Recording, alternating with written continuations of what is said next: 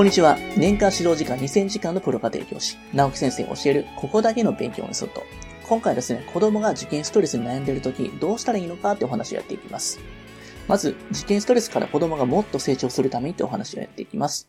もし、受験ストレスがかかっていて、その子にとって受験が負担やったら、いっそのことをやめさせた方がいいかとかね、もしくはランクを落とすべきなのかってよく聞かれるんですけども、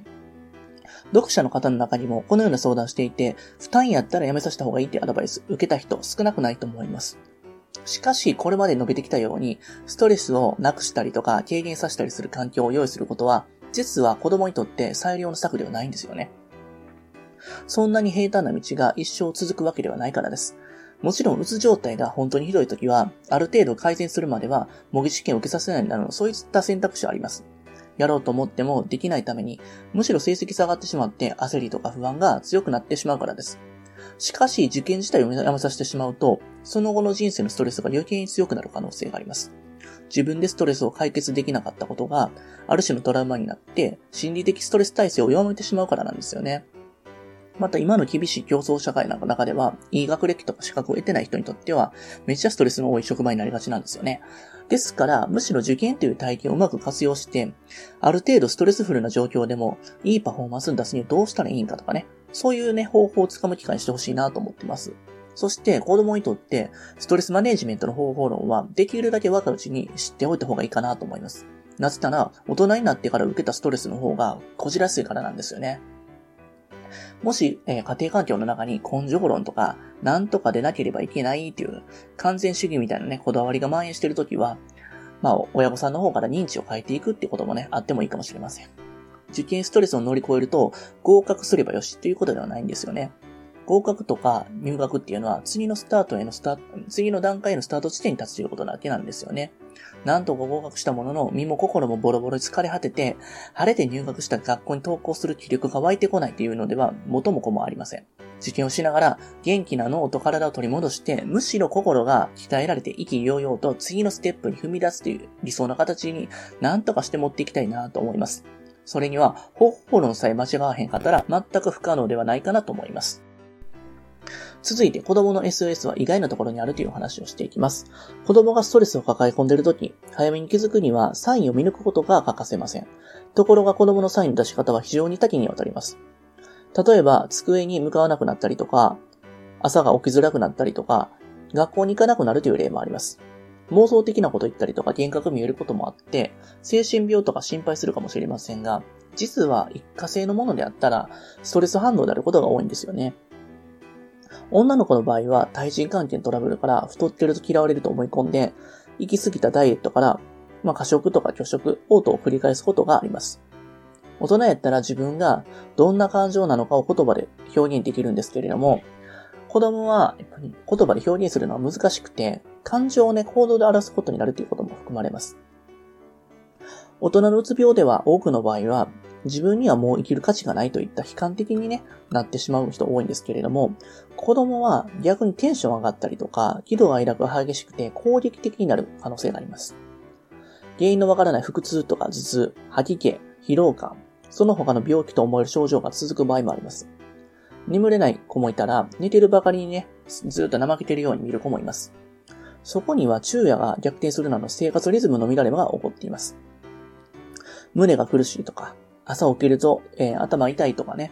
手に汗かいて鉛筆握れないとかね、親も経験したことない症状が出て、特別な病気をね、連想してしまう場合があります。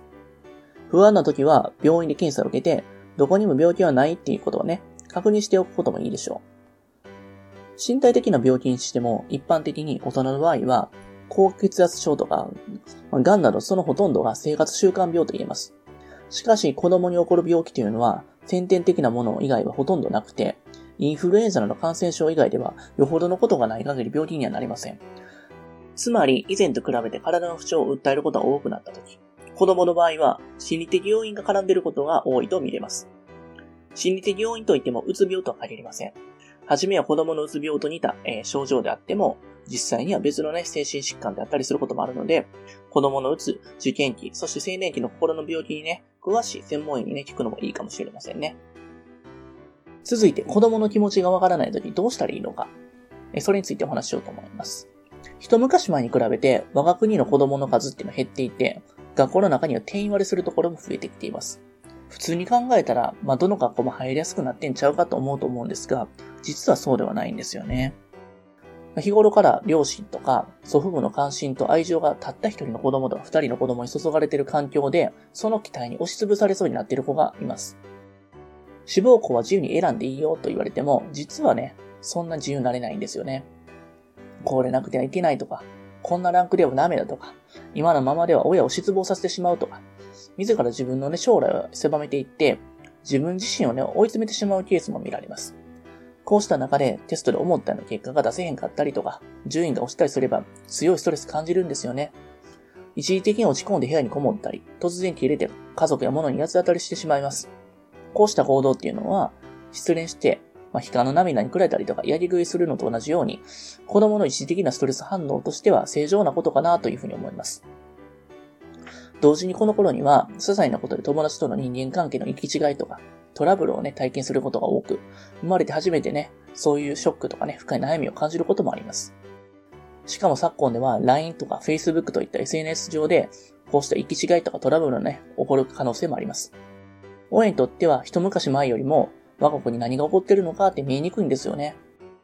あまり心配しすぎて落ち込みや傷つきをね、何でも心の病と決めつけるのは良くないです。問題は、どこまで見守ればいいのかということになります。また見守るという点では、少なくとも子供の現在の状況がわかる程度には、心理的に近い距離にいることもね、必要なんちゃうかなと思います。子供が何を考えてるとか分からへんとかね、そういった親御さんの場合は、受験生はこうあるべきとかね、私をこうしてきたという思い込みとか押し付けがね、強いケースがあります。しかし、世間一般の事例とか、自分の過去とか、他の兄弟とか見比べても、その子の本当の問題点は見えてこないんですよね。その子自身を見てほしいです。受験中は本人だけでなく家族までも、もし落ちたらとかね、ネガティブに考える人たくさんいらっしゃると思うんですけれども、えー、そういった時にね、家族みんなで外食に行ったりとか、美味しいもん食ったりとか、将来とか受験のことの話をね、一切触れへん場を持つのもいいかもしれません。あえてくだらへんね、えー、世間話で笑って過ごすっていうのもいいと思います。張り詰めた心を緩めてあげることで、物事をポジティブに受け止められるようになれば、受験への見方が変わってくると思います。えー、今日もどうもありがとうございました。最後に、えー、私たちからお願いがあります。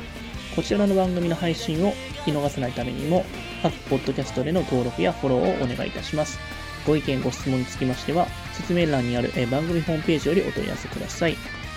えそしてですね、家庭教師エレンはですね、まあ、現在、LINE アットの方でもね、有力な情報を発信してますので、ぜひぜひご登録ください。えそれではまた。